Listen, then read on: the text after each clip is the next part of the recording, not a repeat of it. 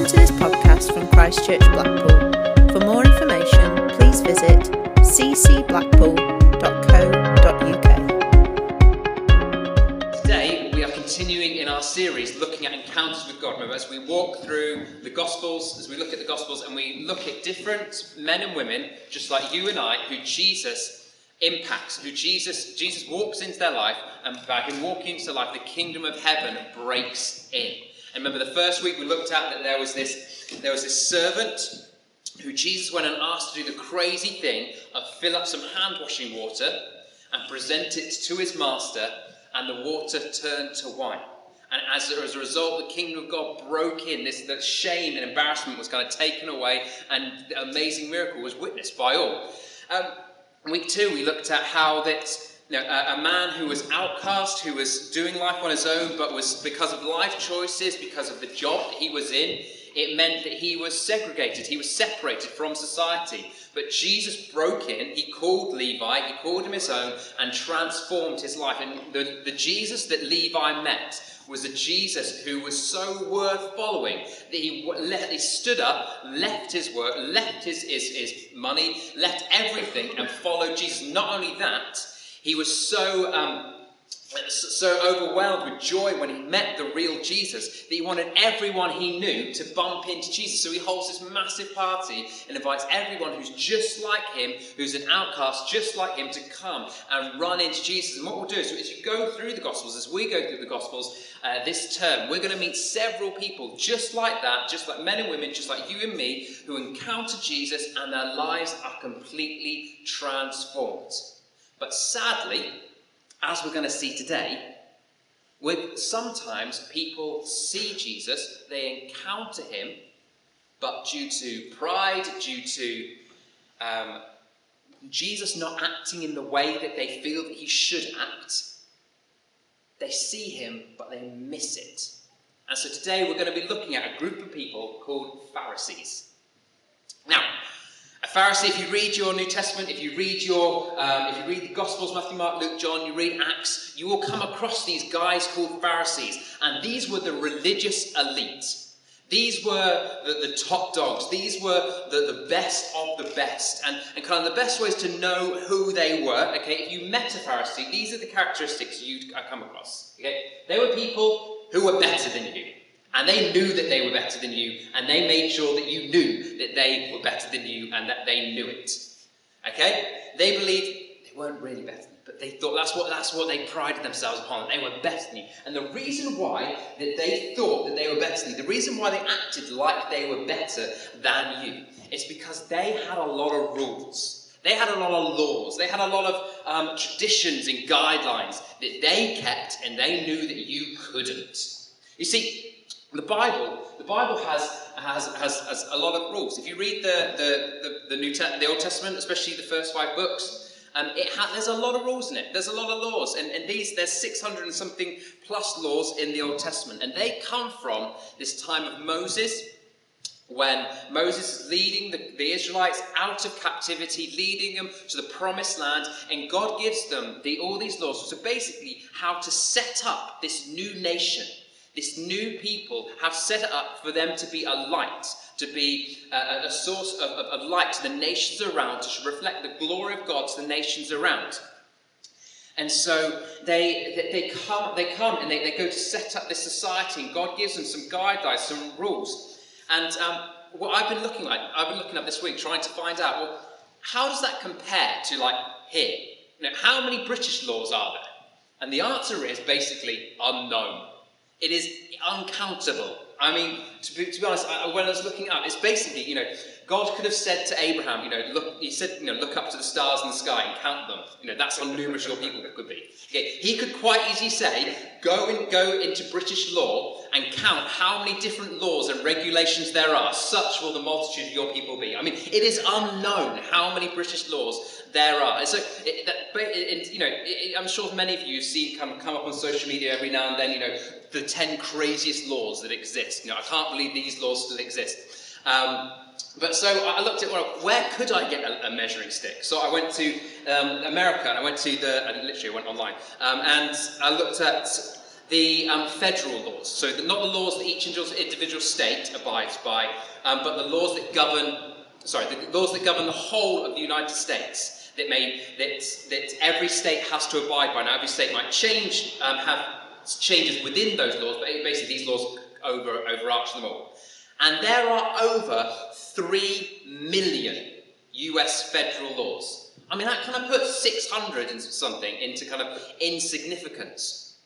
But the whole reason, you know, when you're sitting, you think actually it's not that hard to get that, that much, because when you think of everything that we just do, and all the things, there's, there's big laws, you know, that we know, you know, about, you know, murdering or, you know, having to drive at a speed limit or things like that. But then there's like things that laws that you know because you work at a certain job and you know you're not allowed to do certain things in your job or whatever. So you can think, see how these laws kind of stack up.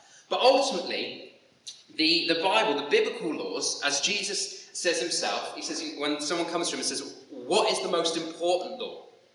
Jesus says, you know, it's to love God and, not or, or secondly, it says, love God and to love people as yourself.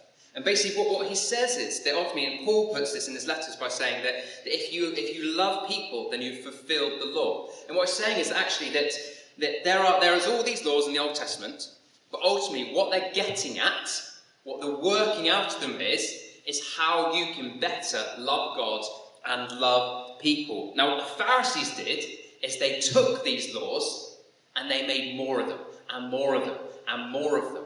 They kind of ring fenced some, some places and made laws to make sure you didn't break the laws that they made to protect the laws that God had put down. And sometimes you get so far away from what God actually said, you know, what God actually said is kind of a pale dot in the distance. And like I said, what they would do is they would judge you on whether you manage to keep not just God's law, but whether you manage to keep their laws. And so, if you were an upcoming teacher, if you were a, a person of importance, they were on you, they were watching you. And this is what we see with Jesus. And so, what we're going to see today is that Jesus breaks one of their laws. And actually does this lots of times. But the one that kind of sticks out a lot, especially in Luke's Gospel, so we're going to be in Luke chapter 6. What sticks out in Luke's Gospel a lot is Jesus breaking their Sabbath law. So I'm going to read two stories from Luke chapter 6 and um, we are going to um, talk about, about how, how, how, Jesus, how Jesus basically goes about breaking their laws. And um, uh, so let's pray and then let's get into Luke chapter 6. So, Lord Jesus, I want to thank you, God, for speaking to us in worship. God, I want to thank you that you are good. God, and I want to thank you that as we, I want to ask you that as we hear this word right now, as I speak, Jesus, that you would speak to us. Holy Spirit, you would speak to us, God. And if there's if there's things, if there's ways, if there's traditions, if there's rules that we have for ourselves that are stopping us from encountering you, God, I pray that you give us the humility to set them down. God, if there's God, if, if, I pray God that we would, as Claire's just brought, Lord God, we would be able to see you at work even when you're not doing what we want you to be doing, or what you're doing what we, we believe you should be doing. God, I pray, God, that we'd be able to praise you, be able to worship you, and see you with eyes that see what you are doing, rather than miss you because you're not acting, you're not obeying the ways that we believe that you should be acting. God, we pray in your name. Amen. Amen. Right, so Luke chapter 6. So, it says, One Sabbath, Jesus was going through the grain fields, and his disciples began to pick some heads of grain, rub them in their hands, and eat the kernels. Some of the Pharisees asked, Why are you doing what is unlawful on the Sabbath? So let's just stop there. Okay, so Jesus, he's out one day, and he's walking with his friends, and they're walking down the road. And basically, the roads were such that the fields, there was no fences or, or um, of hedge, hedgerows, the fields would have just kind of encroached. So when the, the, the crop was in full, um, was, was fully grown, it would kind of encroach onto the road. And these guys, they were hungry, so they'd just take a bit. And they'd rub it together and they'd eat it, which was perfectly lawful in this, for Sabbath in the Sabbath rules. They were perfectly allowed to do it. The Sabbath allowed you to eat if you were poor on, on, on the Sabbath. Okay, now um, but what, what, what, what, what we see here is even though the Sabbath rules, the biblical God's Sabbath rules allowed them to do this, the Pharisees' laws didn't. In fact, by t- taking a bit of grain, rubbing it together, and putting it in their mouth, they have just broken four of the Pharisees' rules. Okay? No biblical rules, none of God's rules. They've broken four of the of the the, the, the Bible of four, of the Pharisees' rules, and so they are very cross. I mean, uh, for secondly, like as I was reading this, I was thinking, right, where are these guys? Okay, I mean, they're, they're, they're watching to see if Jesus messes up. I mean, he is just walking, doing his business, just, just walking around with his friends on, on the Sabbath. And, and they're, they're hungry and they take some corn. I mean, where are they? I mean, are these, I picture these guys kind of in the cornfields, kind of ducking down, you know, and then just like every now and then, like, where are you, Jesus? Okay, and, and up, up they come again. No, he's not doing anything. And then up, the, oh, wait a minute. Oh, he's doing something dodgy now. Oh, now we're going to go. All right, Jesus, I don't think you're doing things exactly how you should be doing them, okay? Mean, I, I forget about working on the Sabbath. Yeah, that, that sounds like more work than anything else. Um, but anyway, so Jesus very graciously confronts them. And he says, This is Jesus answered them, Have you never read? Now, this is brilliant, okay? If you ever, when you read the Gospels, when you read Jesus speak, and he speaks to people named Pharisees, teachers, scribes, and he says, Have you never read? Right? These were people who knew their Old Testaments off by heart. These were people who spent years memorizing it. These are people who could just, who you could say, I mean, they didn't have numbers, but you could say, tell me Deuteronomy chapter 7, verse 3, and they just go, like that. I mean, I can't. I don't know if anyone else can, but they, they just could. Okay? So Jesus, this is like the biggest kind of backhanded insult I, I can imagine saying to these guys, have you never read? And so he says, Have you never read? Which would have gotten well upset. But anyway, um, what David did when he and his companions were hungry, he entered the house of God and taking the consecrated bread, he ate what is lawful only for the priest to eat. And he also gave some to his companions. Then Jesus said to them, The Son of Man is Lord of the Sabbath. So basically, he just kind of answers their, their, um, their questioning, which saying, basically, there's this, there's this, this law that, that what, what happened in the Old Testament was that the, the priests, they would put this, this bread out, and it was consecrated. It was for God, this bread. They put it out every week, and they'd leave it there. And David, in one of the stories about David, he's on the run, him and his men, and they are hungry, and they come to the priest and like, please, could you feed us? We have nothing. We're starving. We need, we need something to eat. Have you got anything? And the priest's like, I'm sorry, I've only got the consecrated bread. And David basically asked him, well, can we have that? And the priest, priest's question, answer is not that no, it said, he says, basically, have you broken God's law? Are you, are you holy? Have you kept yourselves um, pure? And David says, yes, we, have done that. So he lets them eat. And Jesus is basically saying that, that actually, look, in your eyes, in your rules, this guy David who you hold up so, so highly, he's an awful sinner. So what, it, it, he, kind of, he kind of picks them apart with that and then he kind of trumps it all by saying, well, anyway, I am the Lord of the Sabbath. You know, I gave you the Sabbath. So before we continue any further, I just want to go into just quickly, what is the Sabbath? Because this is a thing that they pick Jesus in, pick Jesus' brain over time and time and time again. And for, for, for, for, for those of you who don't know, the Sabbath kind of comes from um, the, the, but the um, creation story. The Hebrew word is Shabbat, which, which means to stop, to cease. And it comes from, you know, day one, God worked. Day, two, God worked. Three, four, five, six, day work. Day seven, God Shabbat. He ceased from working. And again, going back to Moses, it was, it was this thing of actually, they, this was a people who had been a slave people, who had worked every day. There wasn't there was no difference from yesterday to today to tomorrow. You worked. You were you worked for nothing. You worked for your slave masters. You did what they said they'd do. And God said, No, in my new community, you are going to have rest. I'm going to give you a day where you don't need to worry about having to go to market, having to go to, to your fields, having to to, to, do whatever, but I'm gonna I'm gonna give you a day where you can rest. And what that meant was spending time with your family, spending time with your friends, and spending time in His presence. And, uh, and for a people, I mean, I hope you can imagine, I mean, we, we just tend to have at least two days off a week, don't we? So, like, one day off seems a bit like, oh, okay, there's only one day. But, but just imagine, okay, you don't get to stop working any day. You have to work, you have to, you have to work, you have to go to the office every single day of every single week of every, of, of, the year. And then God says to you, every seven days, you get to do nothing. You can just enjoy life. You can just, you can just be. Be with your friends, be with me, be, be, be with your family. And for the first people to hear this, they would be like, wow, that's amazing. I kind of, kind of, kind of topical for us at the moment. That this, this, this, really, this is like, I think this is just like a birthday cake. Okay, um, this comes from it's Elsie Grace's, our daughter's um, birthday this week, and so she, she has she has cake. She has you know there's things there's treats and stuff, and it's kind of like saying to, to a to a six year old, it's your birthday, you get to get cake. It's like wow, yes, I love cake. Who doesn't like cake? I want cake. I'll have as much cake as I can get. But the Pharisees then get hold of this idea. And what the Pharisees have a fine art of doing is turning yes to, ah. It's like, it's a Sabbath. Oh, it's a Sabbath.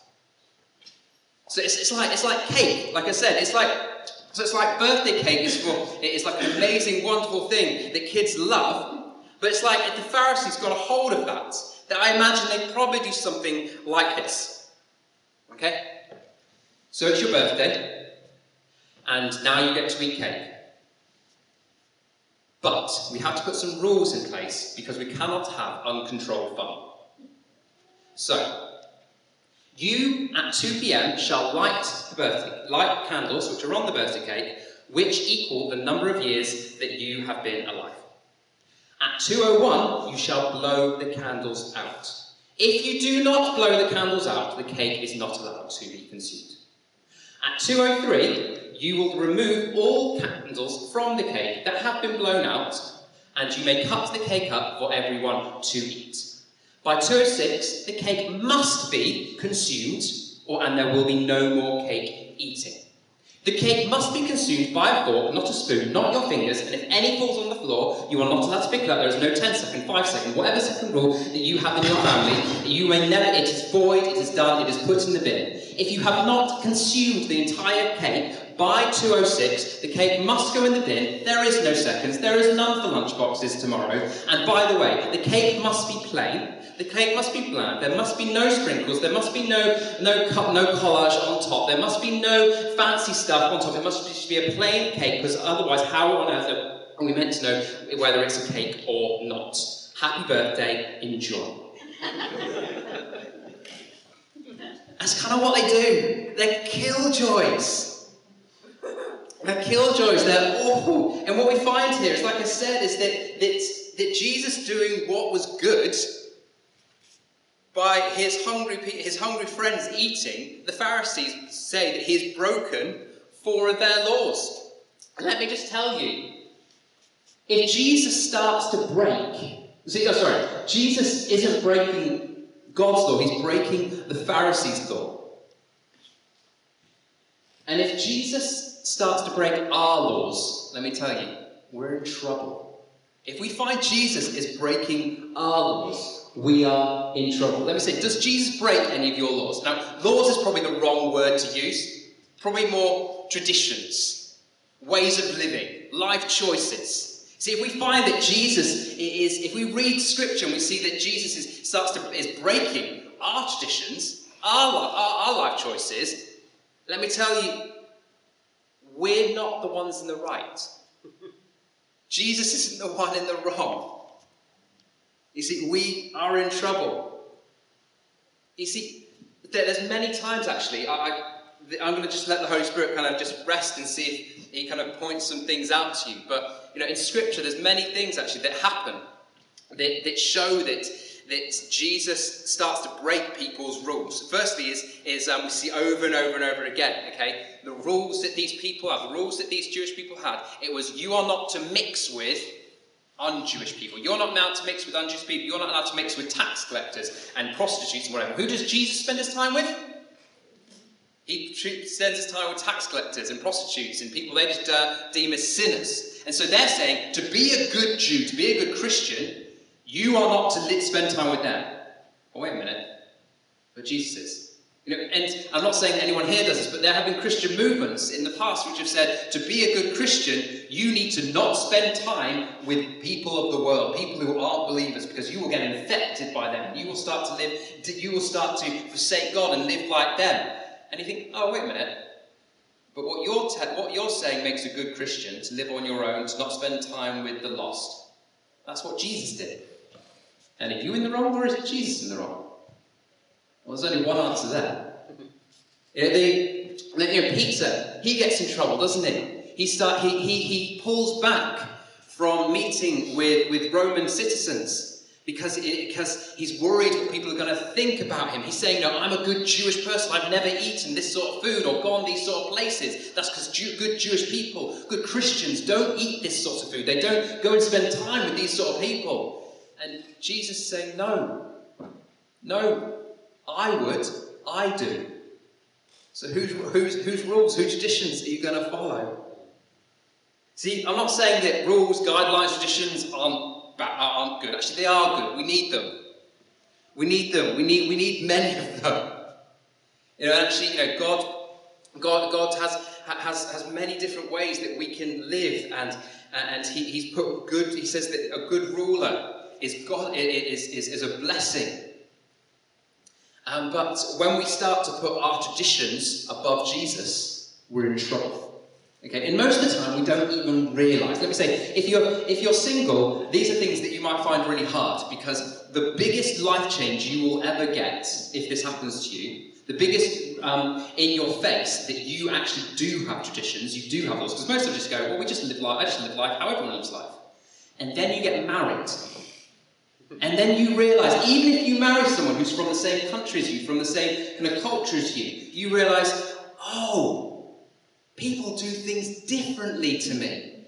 You know, you have this way, you know, this is what you did for Christmas. This is what you did uh, growing. This is how your daily, um, your weekly uh, cycle went.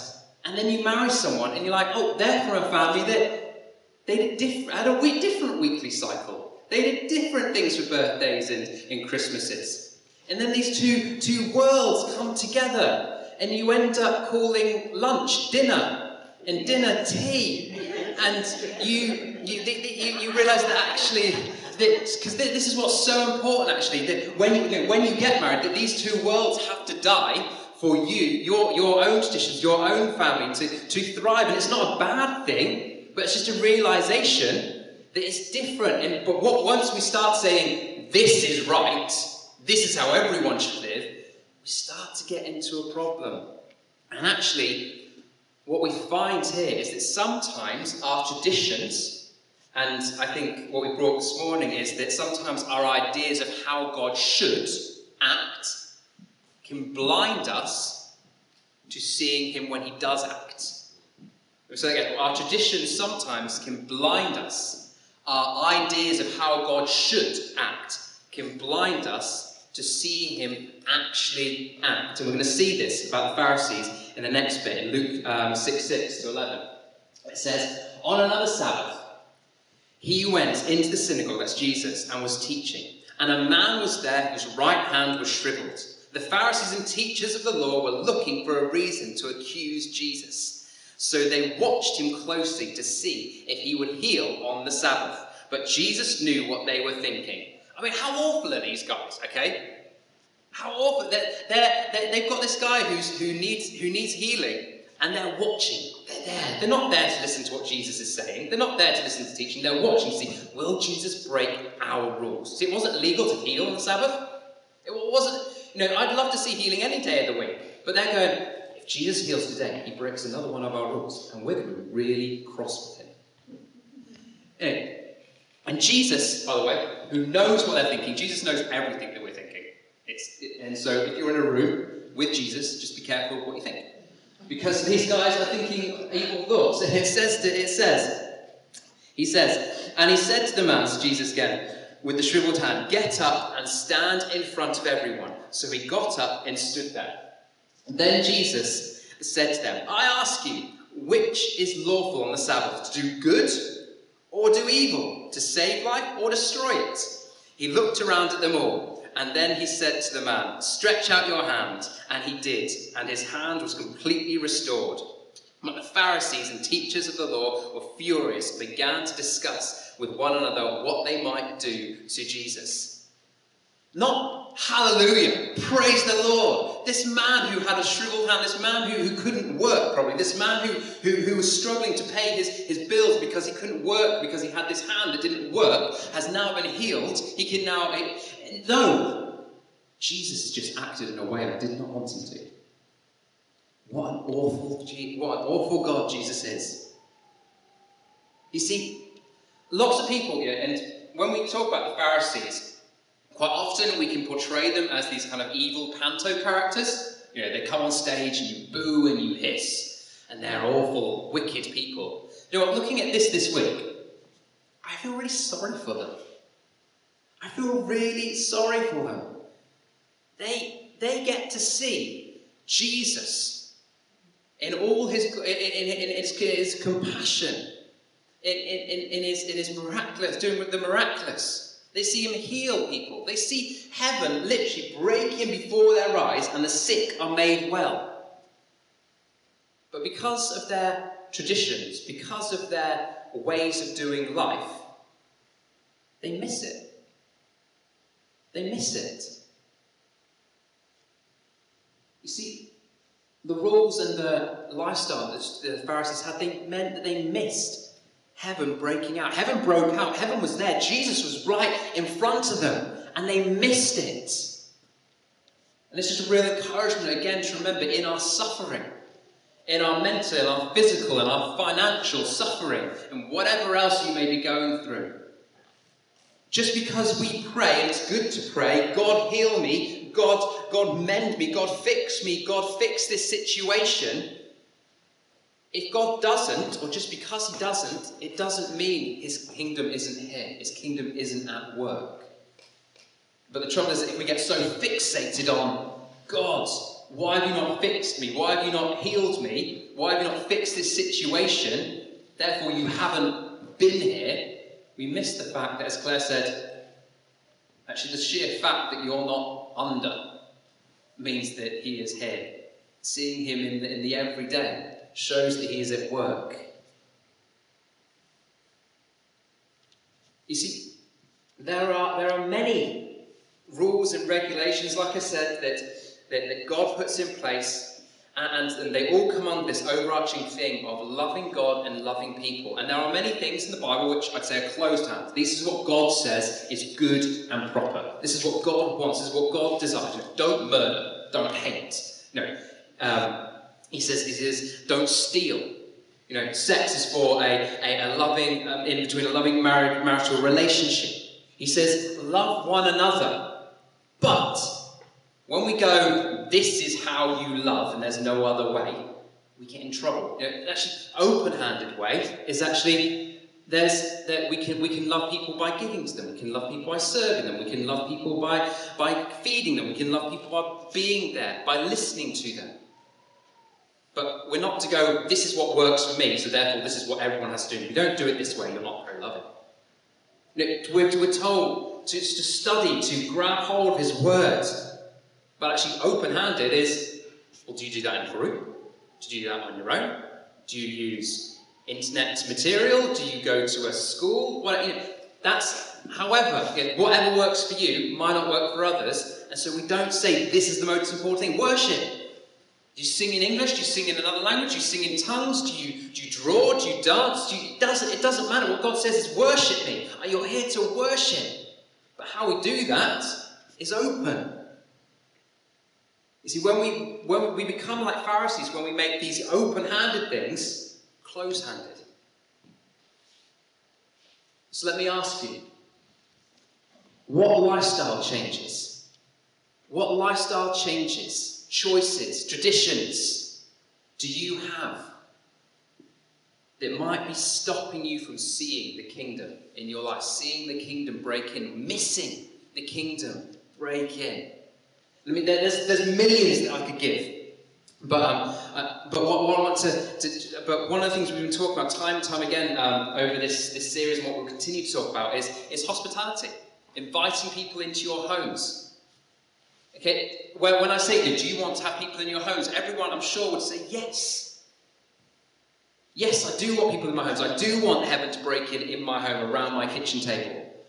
But sometimes our traditions, our lifestyle choices can mean that we want that, but we're never going to see that. Because our mindset is, well, to have someone in my home, my house needs to be perfectly tidy, and you have young children, and so the two just never marry up. Or maybe it's to have someone over, I need to be able to cook a five course meal that is, that is the best food, that's fully organic, that is, that is that, that everyone is going to talk about for months. And maybe you did that once, and it was so much hard work you never did it again. It, or whatever. Let, um, let, me say, actually, if those, th- those things are good, it's good to want to do great meals, it's good to want to have a tidy house. But if those things are stopping you, or whatever your thing is, from bringing people in your home, then maybe let's have a mindset choice that says, it doesn't matter how tidy my house is or my house is in boxes. Why don't you come round anyway? I've only got a cup of tea. Do you know what? I've not even got anything. I've not even got anything herbal that Ben can drink. It's okay. I can bring my own.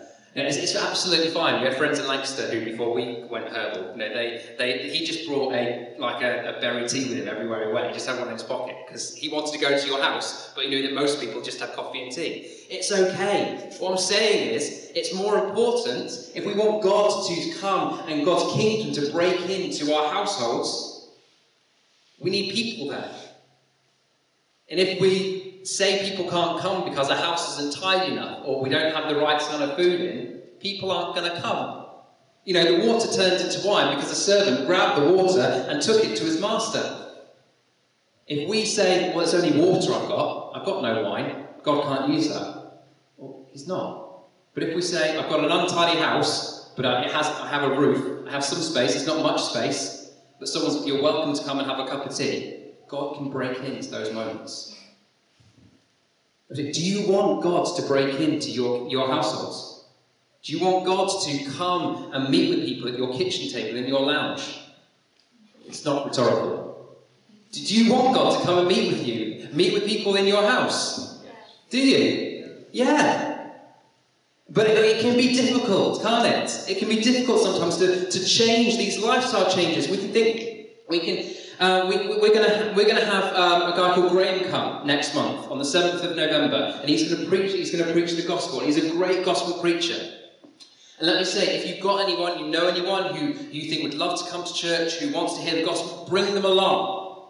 But a mindset choice can also be someone really wants, I've got the opportunity to share the gospel with this person, I can do it now. Or you could miss the opportunity and think, no, no, no, that's for someone like Graham who's really good at preaching the gospel. You know what I'm saying? Invite them along, but also if you get the opportunity, heaven could break out right then. You know, it can be just like learning to drive. For those of you who have, um, who, who've learned to drive, you know, you, you spend ages kind of learning the clutch and the accelerator, don't you? And you, you spend, you know, you get ages, you go on a hill, you take the handbrake off, you try and keep the car still, and you're going backwards and forwards, and you're burning the clutch at one end and you're over revving and whatever, and then eventually you feel like you've got it, and you pull up to you pull up with your driving instructor to traffic lights, and the lights go green, and you stop, and then they go red, and then they go green, and then they go red, and people start getting really angry and cross behind you. But you're, you're just like, I'm not just a learner. But eventually you get it. You get it. And you're able to drive, and you don't even think about your left foot.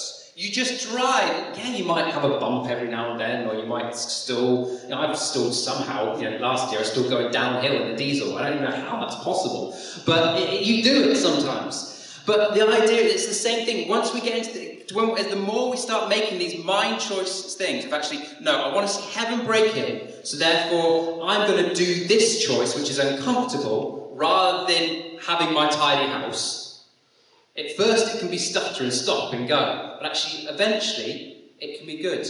You get in just, this is just naturally what I do. And finally, finally, Let's ask for opportunities to rejoice. You see, I want to see heaven break in. I want to see God do stuff. But sometimes God does stuff, as we've been reminded this morning, that we didn't expect Him to do. And if we're like the Pharisees, we'll miss it. We'll be too concerned with our own agendas, too concerned with what God should be doing. Where actually He's healing a man with a withered hand right in front of our eyes, and we miss it. You know, classic between churches is if someone sees someone saved, you think, well, yeah, but theology's pretty dodgy, isn't it? Have you heard what music they listen to? No. We should be going, oh, thank God that someone was saved in that church. Despite what they believe, despite that God can use that. And actually, I want to see God work. We can do that individually, can't we? They saw someone saved. They had God break in. They saw God answer their prayers. But God, they're like this. No, we rejoice and say, actually, despite those things, God is good. God is good. You see, we constantly have a choice, whether it's to open our home, whether it's to rejoice in what God's doing or what we see Him doing. We have constantly have a choice to submit ourselves to our own laws, our own traditions, our own ways of doing things, which ultimately end up in us missing out. Or we submit to what Jesus is doing. And this is a constant thing. We never get to a point of going, well, I know what Jesus is doing, I'm okay. As soon as we start thinking like that, we can move back into here and we're in trouble. Constantly having to think, choose, surrender our thoughts, to surrendering our ways of doing, to how Jesus wants us to act in each and every situation.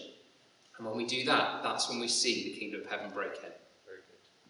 Now, I'm going to pray.